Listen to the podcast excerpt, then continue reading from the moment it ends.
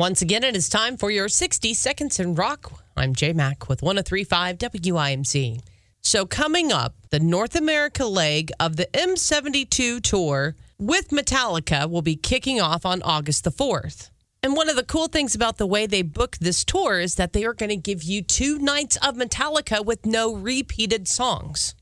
Now, the thing that was a little confusing was the fact that Metallica is going to do the two nights, but they're doing it on a Friday and a Sunday, and what to do on Saturday. But you know what? Metallica really did have a plan all along, and they have just announced a number of takeover events, which will land right in between those two nights of rocking out with them.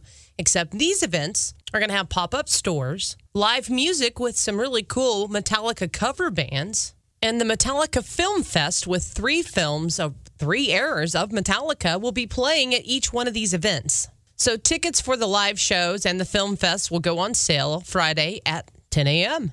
For more details about these tickets, go to Metallica.com. And that, my friend, is your 60 Seconds in Rock.